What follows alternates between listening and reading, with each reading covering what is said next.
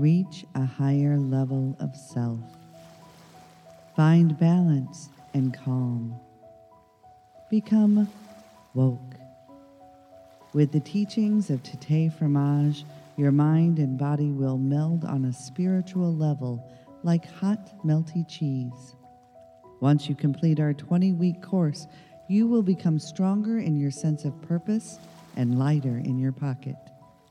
Go to our website to unlock the secrets to eternal happiness at wihhw.com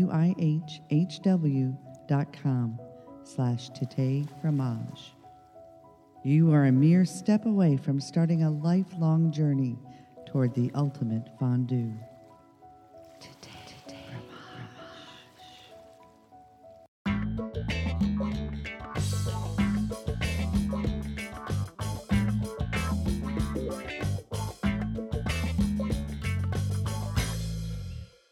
We live in a Puritan police state, we are obliged to inform you that we may sometimes use explicit language. Now that you've been informed,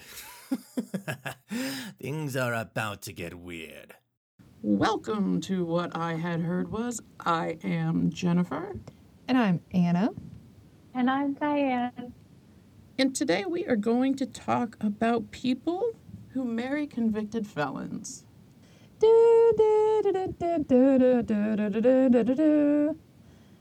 That's uh, the wedding march. I was trying to do it and do it. And it there's a reason why I'm not a musician. Okay, all I. Just, you know. Uh, I feel like getting married is a hard enough thing to do, but Doing it to someone in prison.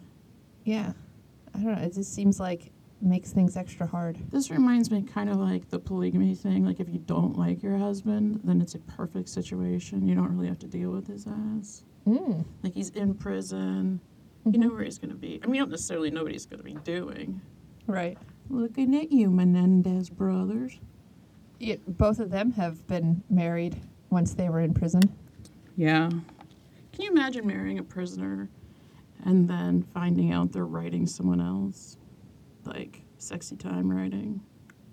Well, I mean, I, I would say I'd be glad that they're not sticking their, their P in somebody else's V, but No, but they might be sticking their P in somebody else's B. right.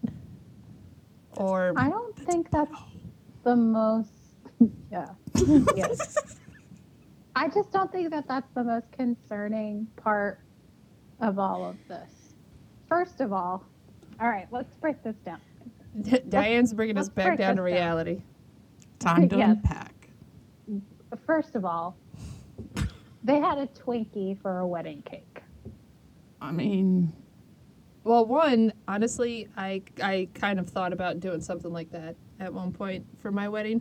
Just having like a whole bunch of like hostess Debbie kind of things ringed around in mm-hmm. circles. So each layer was a different cake, you know? So you have like Corey wouldn't cream let you, pies right? and- no, he was pretty into it, actually. seriously. Yeah, yeah. No, his his mother-in-law. Um, wait a minute.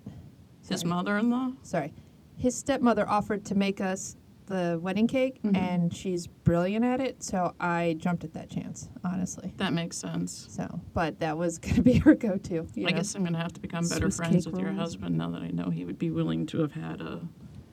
Yeah, Yeah. No, I mean he's a good guy. we'll be pals. Yeah, he's a great guy. Yeah. real good guy. Cool. He is a great guy. Nice. But for real, the the real issue here, right? One of the brothers got married over the phone while he was in prison, right? You're talking about the Men- Menendez brothers. Yeah, yeah. Yeah. I'm going back. Yeah, I'm going. Sorry, No, going no, back to that's the fine. Menendez brothers. Both the Menendez brothers got married while they were in prison. I think one of them got married just over the phone. And what makes a person comfortable getting married to another person who's a convicted felon? Just knowing them enough. Like, do they feel like they're intimate enough with them? you, you can't really have phone sex. I mean, you can. Like, you totally could have phone sex, right? But But people are listening, monitored. Yeah, yeah. like even if you had like one of the super secret cell phones that people get in there that they keister into the prison. It's way better than FedExing it into the prison. Uh, I got so distracted about keystering now. I don't even know what I was talking about. You were talking about phone sex with the keistered Right, right, right. But either even if you have one of those, it's still going to be a billion people around. True. So So in that case, I think that the whole intimacy thing isn't the factor that draws them together. I mean, I feel like relationships like this, where one person is incarcerated, is the reason why they're drawn to it is because of inabilities to get too close, whether it's physically or emotionally, or the fact that they need to have some boundaries, need to have, and this is just kind of taken to the extreme. like being love avoidant. Sure. I'm not exactly sure what that is, but it seems seems right. No, see, I don't know what it is either, but I read it, and so I wanted to throw it out there. Like I was Oh, smart. nice. Thanks. You did some. Sorry. I just admitted that I knew nothing. I don't know. Well, neither did I, so it works great. Uh, no, it's fine. Uh, but yeah, no, I mean exactly. It's like the, you know, the folks who want to have the relationship, want to have somebody, want to have that feeling of connectedness, but aren't very good with physical intimacy or emotional intimacy. It's like I can keep this person at a distance, and it's okay. And in this case, it will always be okay because, you know, so a lot of these folks are away for life. You know, Right? um, if you're a felon. So there's like this safety net of I won't ever have to physically be with this person more than like, you know, somebody called it an airplane hug. Can you imagine though? Like, what if you married somebody who was in prison who was supposed to be in there for life, and then they're like, "Okay, you can leave now," and you're like, "Fuck." Right. Yeah, I don't. Yeah, I don't. It's a little scary to me now. Go back. Right, exactly. Oh, now my boundary's gone. Uh oh. Yeah. I read about this guy. I just want to throw this out here because I think that this is crazy. Bad choice of words, but there was this one guy. His name was Philip Jablonski. Uh huh. He went to prison for murdering his first wife, then met this woman through a personal ad, and then married her while he was in prison, then got released and murdered his new wife and her mother. Right, both of them.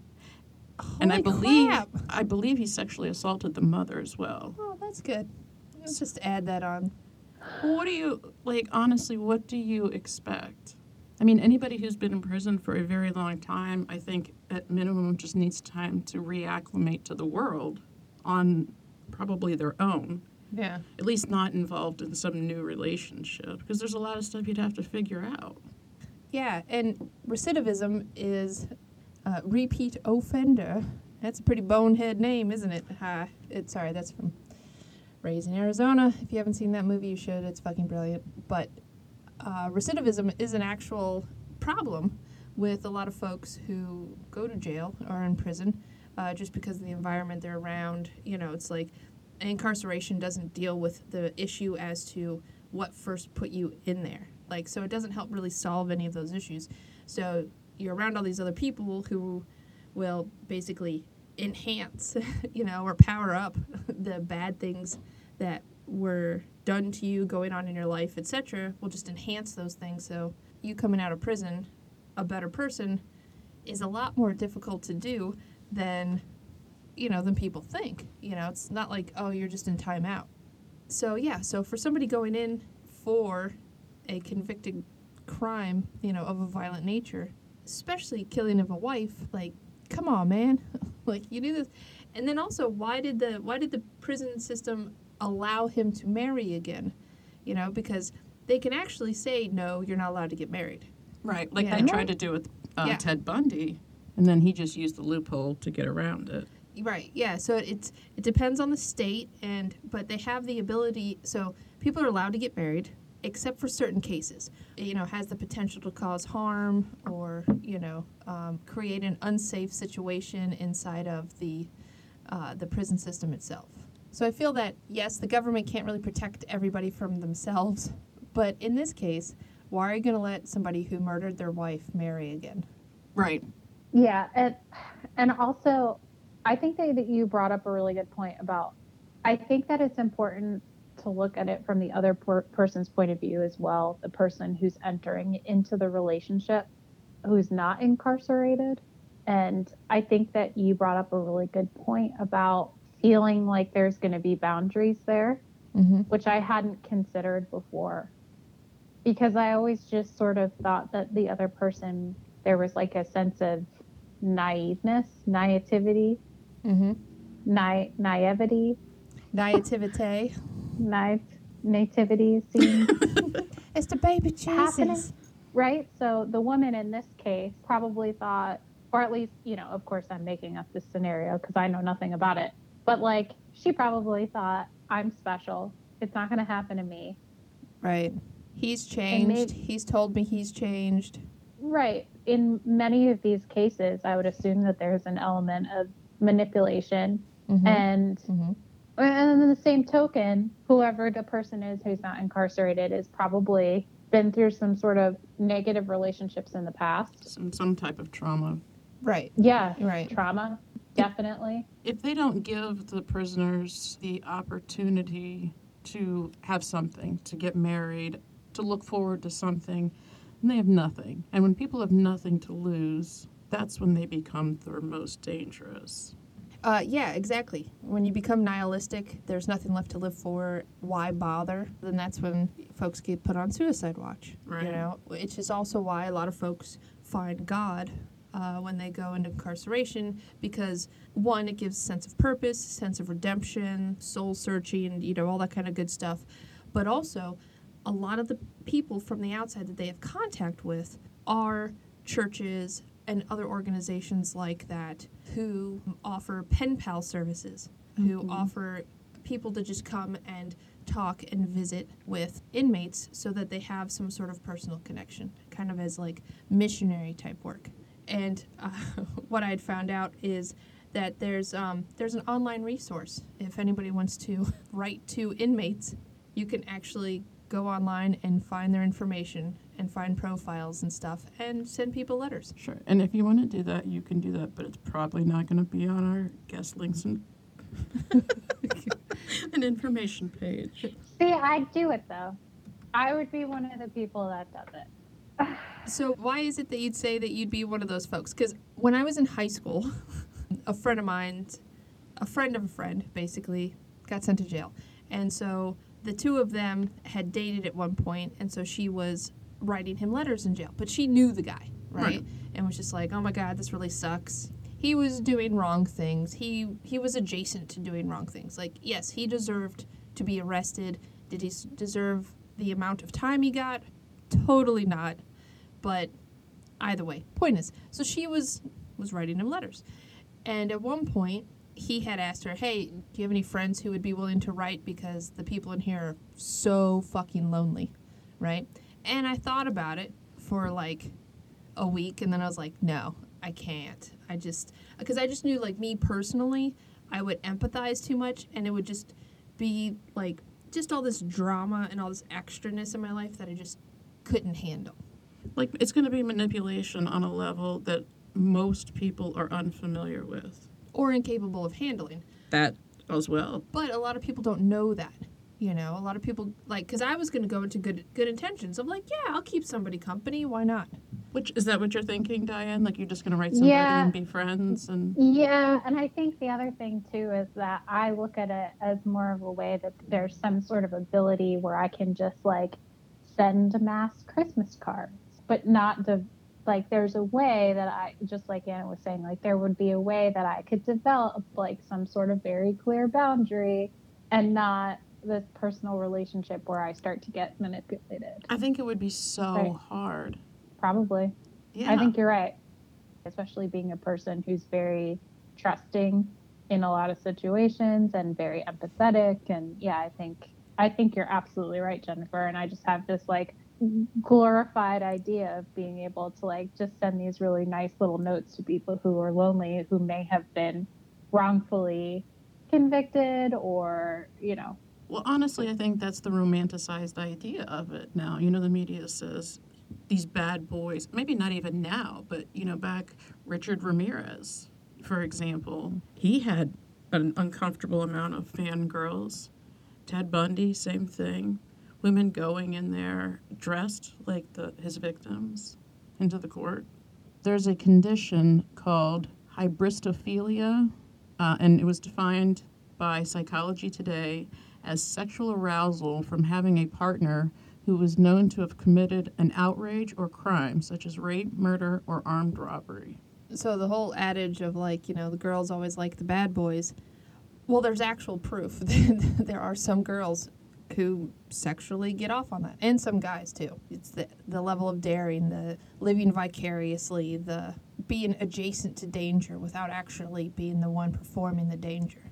Well, and the, you know, they write thinking that this serial killer or serial rapist is going to give them information that they're not going to give anyone else. You know, like they're mm. going to have some connection to it that nobody else has.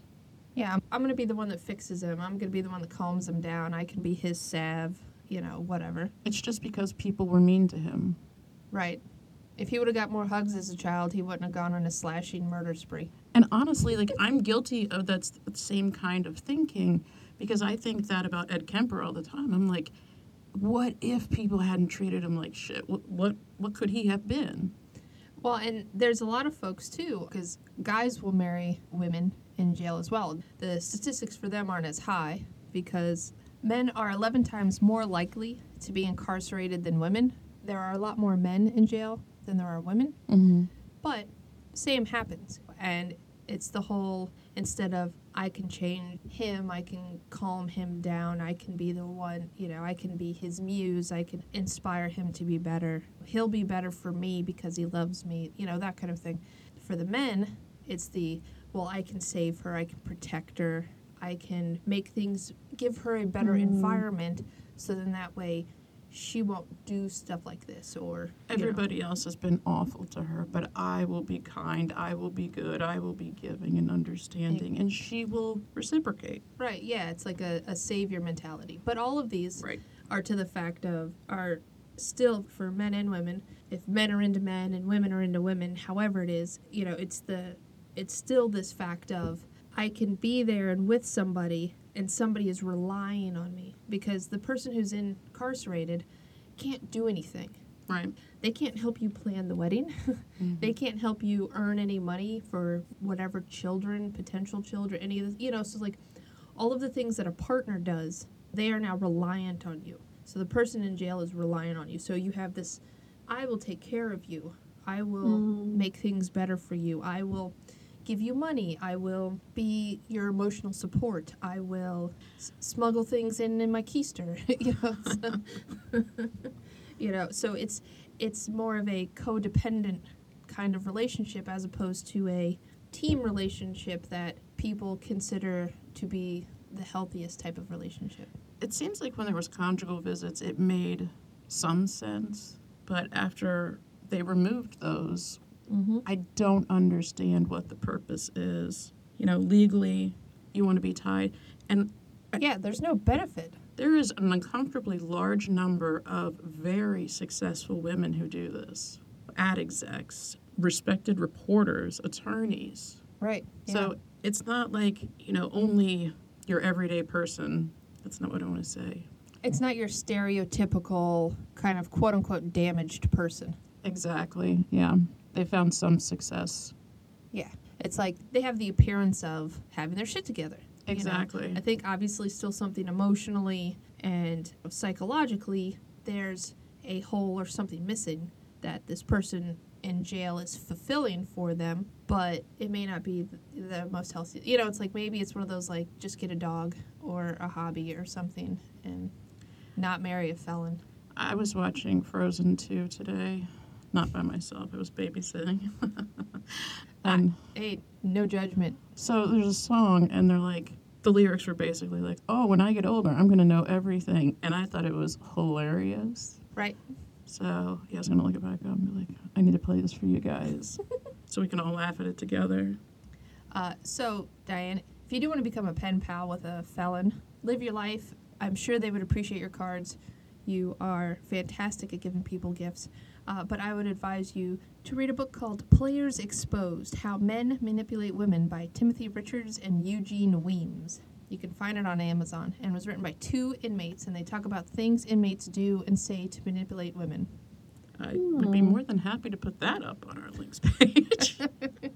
Yeah, Uh, I feel like I should read that anyway. Like, aside from Yeah. getting involved in, in any conversations. Yeah, I feel like it's just good to have as like, you know, for relationships or at work or living in a man's world. patriarchy. I'm shaking my fist. I just realized that you guys can't see this. Damn the man. So, do you know some of the things that they point out in the book, like t- things that I could take home from that? Uh, nope. I was reading a comment that somebody said, "Hey, if you're gonna do this, you should really read this book before you do it." Ouch. She just, I feel Okay. like she just called you out unknowingly, but it, I'm here for it. I, yeah, I didn't. I didn't mean to. No, I no, would no. never That's do that. I would never do that. She's like, what you. now? What now? no, no. Uh, yeah, I think it's the same thing I just did to you, Jennifer. Yeah. Like, oh, hey, how's the blah blah blah? And you're like, I have no idea. Turnabout's fair play. It's all good. I can put my serious glasses back on if things are getting too uncomfortable.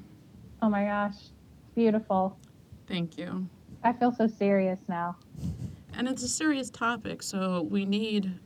See, my feeling is, is why do we start now? I feel like this whole season has been one serious thing after another, but we haven't. This is where we're pulling the serious classes out. I Well, mean, You know, I was thinking just a few minutes ago, like this. I feel like for our listeners, this may have a different like vibe to it, and I think it's because incarceration. I br- I brought up the topic to talk about because I feel like it's really interesting these relationships that develop. But incarceration is such a hard topic to broach, like in general. So not only are relationships complicated between people, but incarceration is like well, are we talking about people who really did something wrong? Are we talking about people who are manipulative? Are we talking about relationships that are real relationships or just something that someone needs from someone else? It's like there's so many different layers here. So it- does feel kind of more serious. Well, I But think at the same time, I, I Sorry. th- no, I think what you're saying is because you know we talk about serial killers. Not everybody has a tendency to be a serial killer, but in this episode, we're talking about how people get into relationships with people who are bad for them.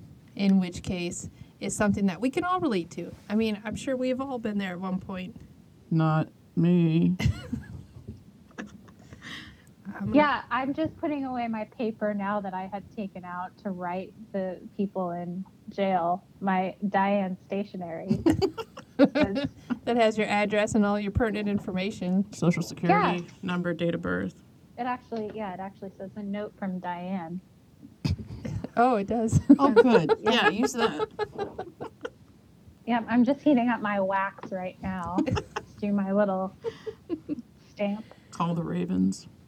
This is going to come out weird, but it's very similar to people who are in relationships with soldiers or people who are in relationships with others who drive trains or fly airplanes or are gone from the house for extended periods of time. As that individual who is in a relationship with somebody like that, you learn to coexist without them being around. So you have this level of separation. The difference is is that this person has committed this heinous crime. There's this whole level of illegality.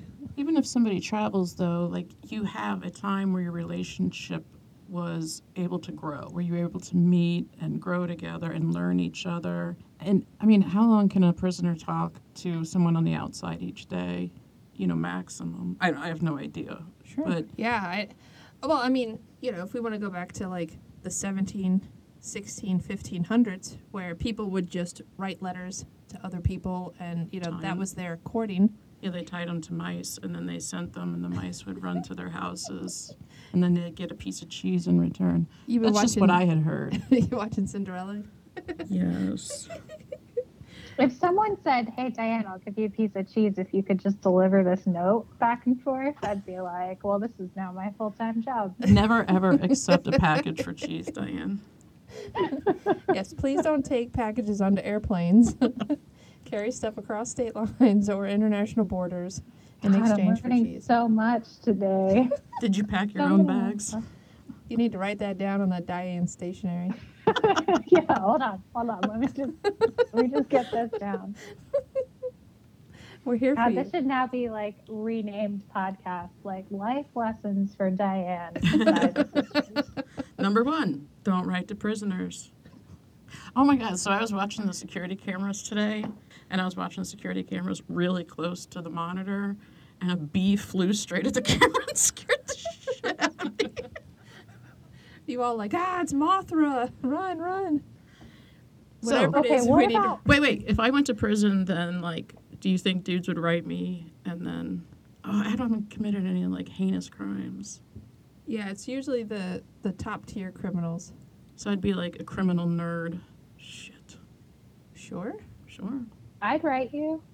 Aw. What about people who develop these relationships because they don't feel like they could do any better? right. Have very low self esteem. Yeah. There's a lot of people like that who will fall for a sweet talking individual who says all the right things in the right way, makes all these promises, gives them attention in certain ways that other people don't. We accept what we think we deserve. Yeah. Yeah, that's it. Yeah, that's another thing. It's a, you know, oh, I could never marry a man who's, you know, nice to me and drives a nice car. So at least, you know, I'll marry somebody who's nice to me, Mm. Yeah. you know, who says nice things, who needs me. Or people get scared when somebody's too nice or just nice. You know, not even too nice. If somebody's nice, then they're like, I don't know what the fuck to do with this. Right. You know, and I think that's where the whole like, oh, good guys finish last. Well, so funny enough, so there was this lady, Jennifer Forsyth, later Jennifer Hyatt. She had a really rough life. Parents were divorced, molestation as a young child, being thrown back and forth between different people who wanted her, didn't want her. She was in high school, got pregnant, and the day they were supposed to get married or something, she finds out dude's sleeping with somebody else, etc., etc. You know, so it's like she just has gone from like one bad emotional relationship to another, to another, to another. She finally met this guy who was super nice to her, the nicest, as she put it. He was almost too nice. She was like, he was so nice, but he was kind of a pushover. Basically, on their wedding day, this dude she calls Travis shows up, and she immediately fell for him at their wedding, like at the her and the nice guy's wedding. So she would come up with all these reasons to like go hang out with this dude and like they would go to Nevada to go gamble and just all kinds of craziness, right? And so eventually the nice guy left her. And so she moved in with Travis and she's like, Yeah, that didn't work for very long. He was so young himself. He didn't want to be with somebody who had children of her own, kind of a thing. But so she was just constantly drawn to bad boys. So she really liked to think things through before taking any action, much like myself. Well, as, I, well, as she put it, she never felt that she had control over anything. That other people were always making these decisions for her, and so she would never actually, like, she always kept getting put into these situations. So she never had any sort of control. So eventually, uh, she moves to Tennessee, and so she becomes a nurse at a uh, penitentiary, and that's where she meets George Hyatt. And she immediately falls head over heels for this guy proclaims her love. They get into a rel- relationship, right? And then the people at the jail are like, "Hey, you can't be in a relationship with an inmate," so they fired her. Yeah, they're like, this isn't a fucking Hyatt. Right, exactly. And so, I'll so be they here fired all her. week, unfortunately. Uh, but her love for George was far too strong.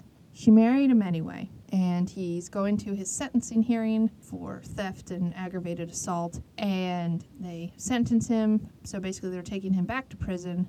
And as they're escorting him to the van to drive back to prison, she rolls up in a Ford, hops out with a gun, and basically shoots the two officers who are escorting George to the van, kills one, wounds the other. She herself gets shot. She and George hop in the Ford, take off. Nice. They are now fugitives. They make their way to Erlanger, Kentucky. Yeah, they do, because, like, if you're a fugitive, where else would you go? Well, you know, from Tennessee, why not? Go north. Florence, y'all. And exactly. So they ditch the car. They get in a taxi. They have the taxi driver drive them to Columbus, Ohio. That would be oh. expensive. I know, right? So, you know, they tell the guy like, "Oh, yeah, we're there. We're going there for a convention or some junk." Don't you have to pay for taxis in cash? No, you could I mean, you know, Credit card? Oh, you okay. could do cards. It's Alright. fine. But they get to Columbus, right? And the taxi driver's like, "This is fishy." Calls the cops like, um, hey, there's some people, whatever. So the SWAT team swarms them, they catch them.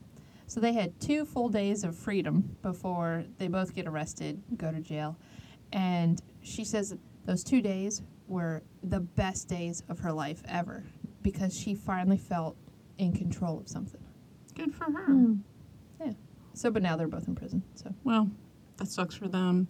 So what time frame was this lady? uh, Like recently? Yeah, this was in 2005. Oh. Um, so yeah, they referred to uh, Jennifer and George as the modern day Bonnie and Clyde. Mm. Hmm. Yeah, I was just thinking that, like, while you were talking, if this is a, like, marrying people in prison is a more modern thing. Because I didn't find a lot of, like, older cases. But then again, I can't think prison is kind of a more modern thing, isn't it? Uh, well, I mean, there's always been jails of some sort, jailers and whatnot, and it's up until recently, like up until more modern history. Like if you were in jail, like you were a piece of garbage and a piece of filth, and you were sent there to rot. And so the only people who had any sort of connection with anybody on the outside were people who already had families or some sort of relationship already. The fact of meeting somebody in prison through letters and wasn't as common of a thing. And also, if you, I mean, if you're talking about like way back in the way back, a lot of people didn't know how to read and write. So sending letters and stuff mm. like that was an impossibility. That's a good point. Yeah. I forget that. I take that for granted too much that I have the ability to read and write. God, I need to just like go back to those basics sometimes, right? When you're like, God damn it, my internet's not working. Right. You know what? I have the ability to read and write. I took a shower today, or I had Right. the I I made the choice to not take a shower today. Just stuff like that is It's raining and I'm inside. exactly exactly. A pillow to lay your head on. Mm-hmm. Heat. That was that's one thing every winter that gets me. You know, when we have those real cold days, because you just think about everybody who's outside. All the deer. Yeah, that's exactly who I was thinking about, Diane. Were actually, you really? Or are you just no, I actually have a. I, d- I wasn't because I have a sign at the back of my property and it says "fuck deer." I replaced the no trespassing sign because I wanted the deer to know where I stand. Why don't you want deer? Deer can't read. oh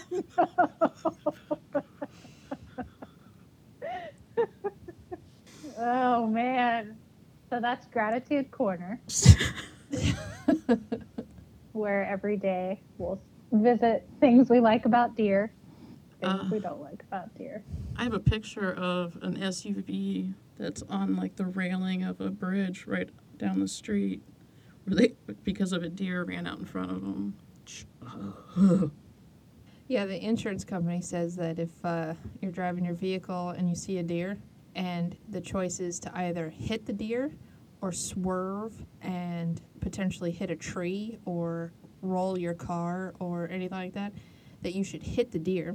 Well, I guess the insurance company wouldn't tell you this, but the thing is, is if you hit the deer, then Then you're like speed up. well, if you actually hit the deer, then you can prove, see, look, I got in this accident because of this deer. If you swerve and like don't hit the deer, but like run into a tree or go off the road or something and damage your car and try to say, hey, this happened because of deer, then they'll say, prove it, which you can't because the deer's gone or whatever. Unless you have a dash cam. Even a dash cam, though, I don't know if that'll still, I don't know. yeah. Point is, actually, I don't know if I ever took a dash cam into account for this, but say you don't have a dash cam. They, they, they I say don't prove have a it. dash cam. eh,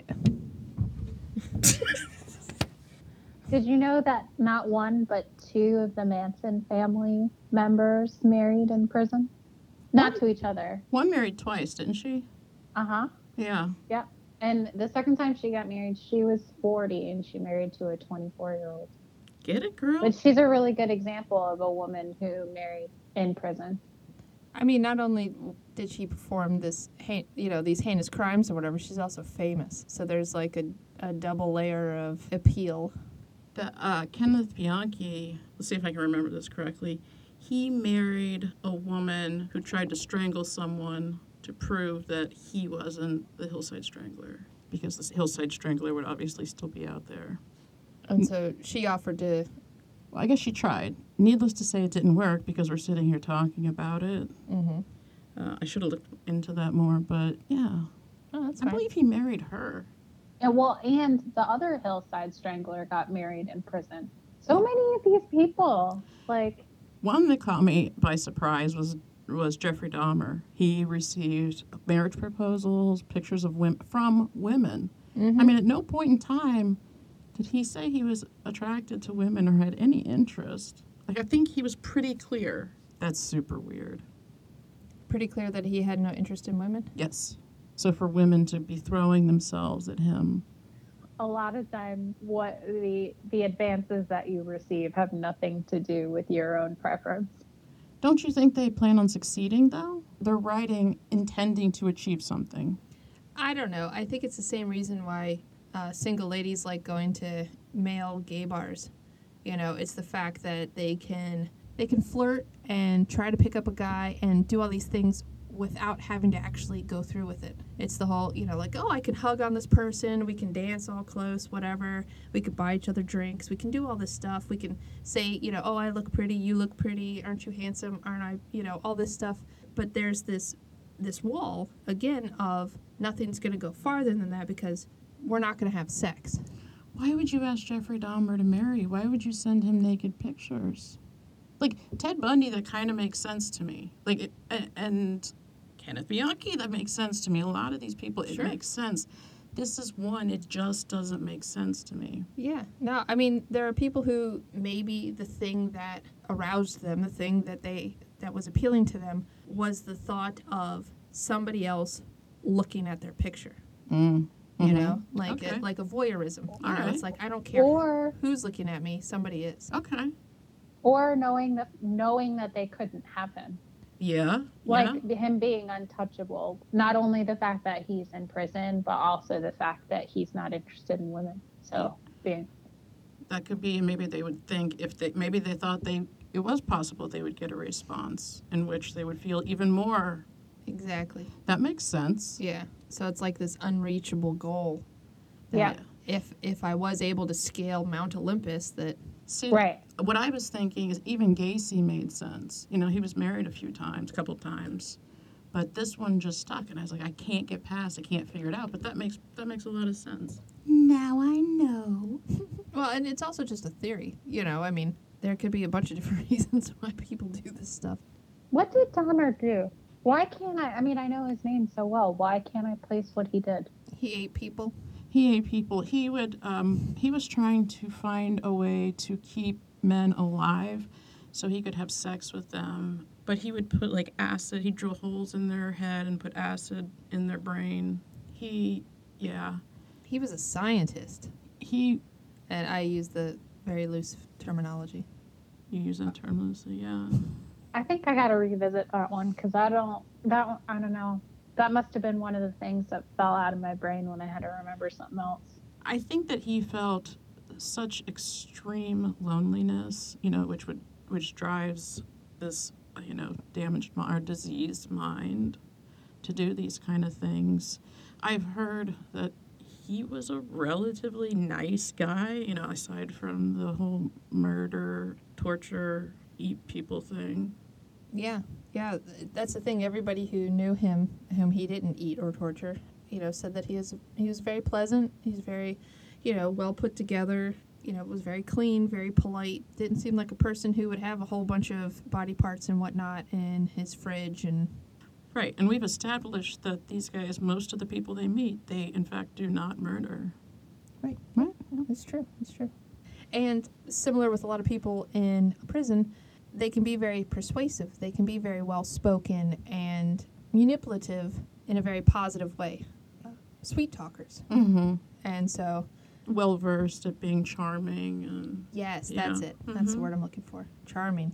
yeah, and you know part of it is they know who to go after. You know they can just see it, and we all present things that we don't even realize that people can read about us. And I think a lot of these people, whether it's because their brains work different or whatever, you know, they are able to pick up on who it is that will be most susceptible to their bullshit. Predator and prey. A note from Diane. Yeah, I mean, I'm, I'm gonna have to step up my Christmas card game if I do want to do that. Make sure to include your last name and your address. Right. And my door code, and Yeah. yeah, Your mother's maiden name. Um, and Actually, I'm going to say I'm going to have to veto that whole idea because I really like you. And if you get murdered, like, we're going to have to stop doing this. And then we're going to have to be on other people's podcasts. And it's just going to be a disaster. And then we're not going to have you. So don't do that. I won't. Thank you. I'll just have to get my friendship through you guys. I'll pretend to be a prisoner. I could start doing bench presses and whatever and just kind of walk around my yard every couple hours if you want. And then tell you about it. Run up and down my driveway. I'll see you in the yard. I would like to see you just run up and down the driveway in general. I don't think you'd. Shit. I don't run anywhere. Up or down. If you tried to run down my driveway, you would end up in Oh. the middle of the street. I would so fucking eat it. Like it's so. It has such a slant to it. Like I would just yard sale everywhere. I'm uh, setting up a slip and slide this year. Just launch you right into traffic. Hello, neighbors. So I'm reading this article on Medium that's told from a woman's perspective who is, from my understanding, married to someone in prison. And she's saying that there is a strong intimacy between her and her husband in prison because she said it takes sex out of the equation and all the confusion that goes with it. So, how do you get to really know someone when you have those distractions? Is, is basically her argument. So she got to know this person through a year of, she says, letter writing, phone calls, and emails before even meeting face to face. And then she cites that she that she emphasizes the priority of communication because that's really all they have. If you met someone, if you took away the actual crime and you met someone who was sick and in the hospital Or in a different country. or in a different country, You know. I mean, there's a there's a percentage of people who are in fully committed relationships and they never have sex. right? So there are folks who that's not a priority for them. They are asexual, non-sexual. I forget exactly the term. I apologize. But so sex is never an issue. They'd have to get their intimacy in another way, Correct. Yeah. right? You know, I mean, and And- you, you can still you can still have intimate touch without ever actually Sure, performing sexual acts. right. And that's apparently what this woman is saying. She's saying this communication is very intimate for her. She says, when the wind blows, we say it's one of us sending a kiss. Okay. So, so there really, yeah, I mean, there isn't the ability to have a physical connection. It is all through communication. I mean, if you get annoyed, you don't have to accept the call, right? Like you, re- no, honestly, like you have control. If he calls Yeah. you and you're like, "Fuck you, dude! You piss me off. I'm not going to talk to you today." You don't have to. Like, what's he going to do about it? Call, keep calling? All right, mute. But Well, so I mean, and that's the thing in in certain situations with certain people, like obviously nothing is true about everything and every everybody ever. And so there are people who this happens and they you know, they find somebody and they make it work. But it's a very it is very rare case. Like I read that 85% of marriages that hap- that happen that are started while one person is incarcerated fail. Like 85% fail. So it's not it's Does- not encouraged. does that include people who knew each other prior to the incarceration? Uh no. Okay, so those are what when Well, actually I'm not sure. It just said that 85% of people who get married while one person is incarcerated fail. I mean- so yeah, depending on what they're in for. I mean, recidivism rates are pretty high. So Right, right. But like in the case that Diane's talking about, people do change. People do come out of prison and like, hey, my bad.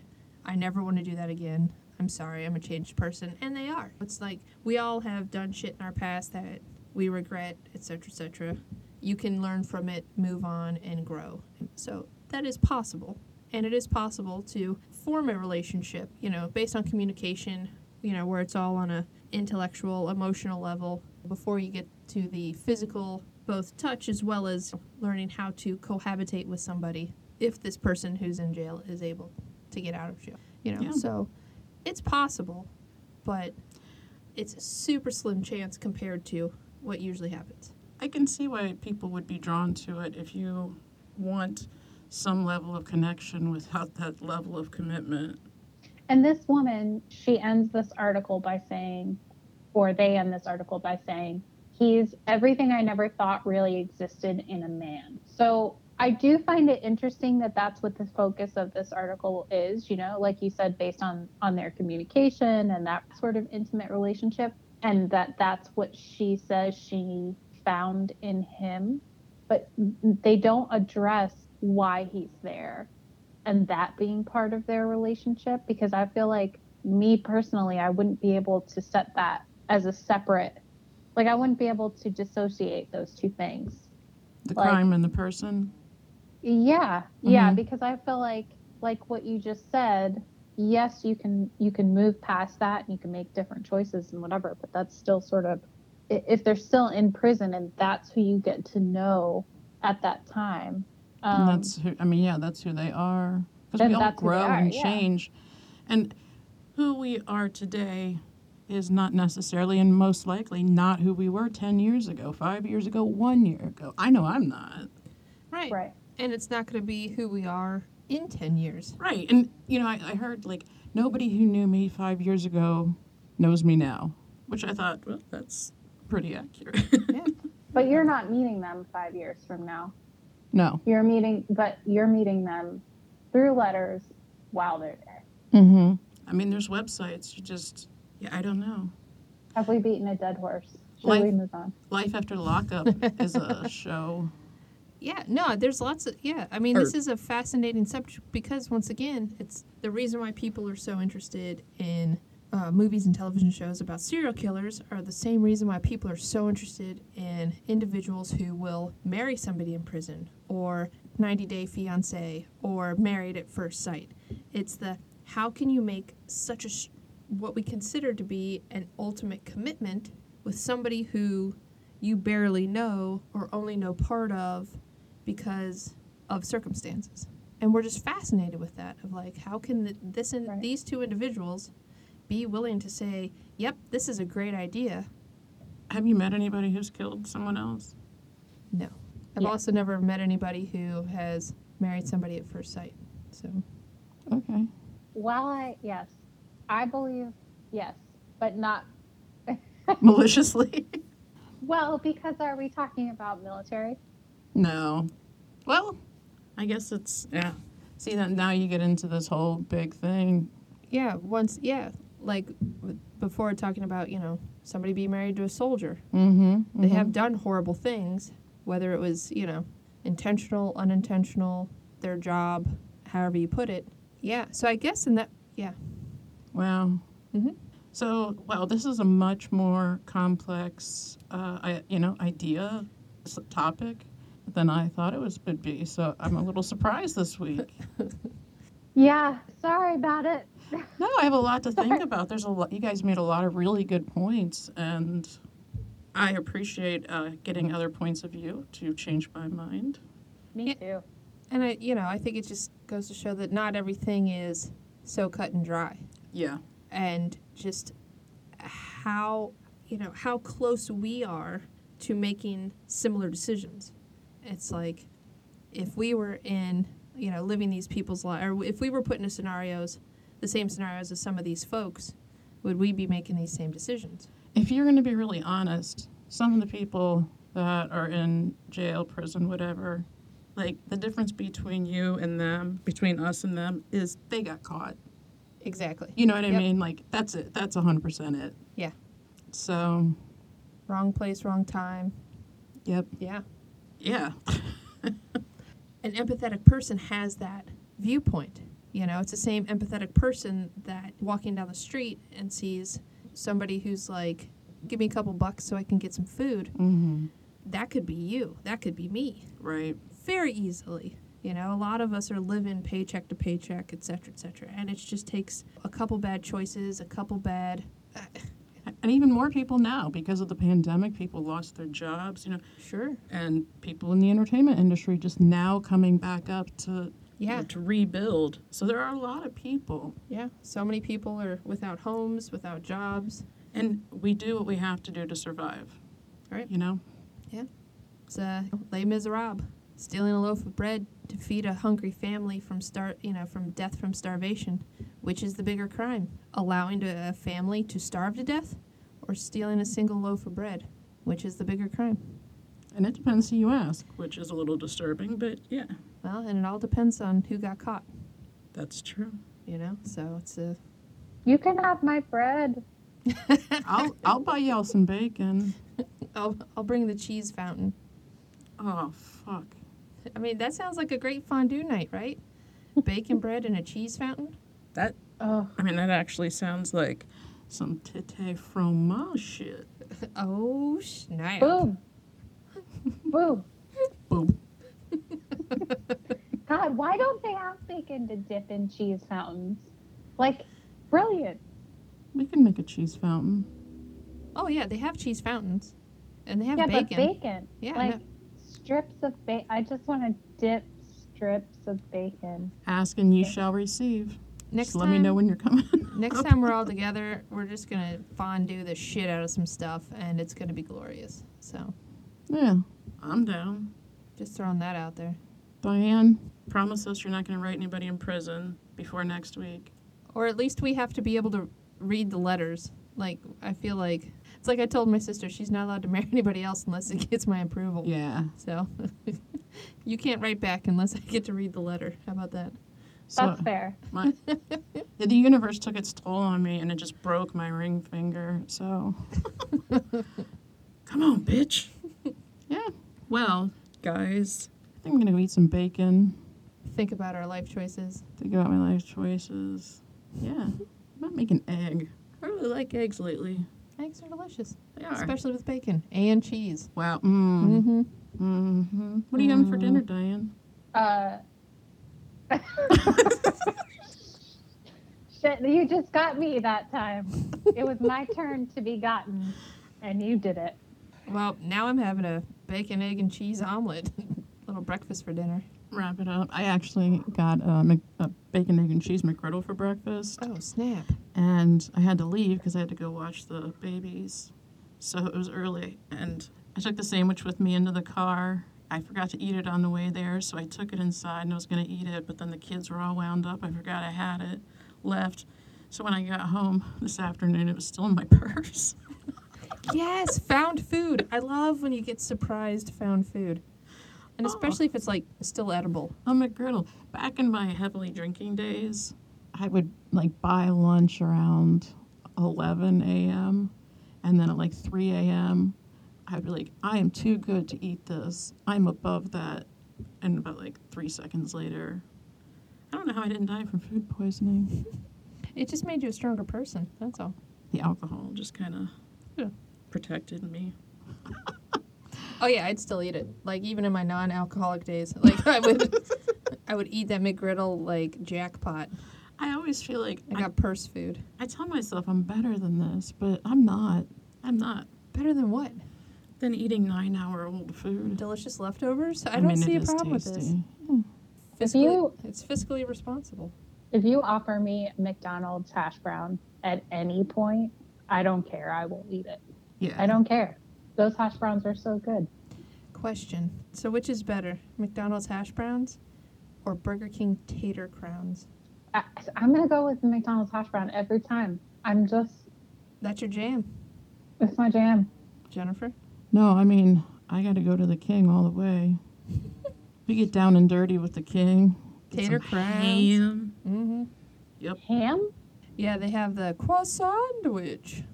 They do. Yeah, it's ham and egg and cheese on a croissant. Ooh, everything's better on a croissant. Yeah, it's buttery and flaky. And then you get like these little tater crowns. before Anna's rude ass moved, we had a perfect Burger King we went to all the time. They knew us. They loved us. The Corona lockdown is what really kind of ruined it. Shit, I forgot about that. Yeah. I really wanted to blame you. I mean, Mary. because I'll still go there. Like, I will drive there and meet you. Like, I have. We're going to go get some beef fast sands, and we will see all y'all next week. And what I had heard was, we are out of time. We will see you next week. Visit our website at wihhw.com, where you can sign up for our newsletter, see guest links and information, and some fancy extras. Also, check us out on Facebook at, at What I Had Heard Was, and Instagram at What I Had Heard. And if you really want to get something off your chest, shoot us an email at whatihadheardwas at gmail.com.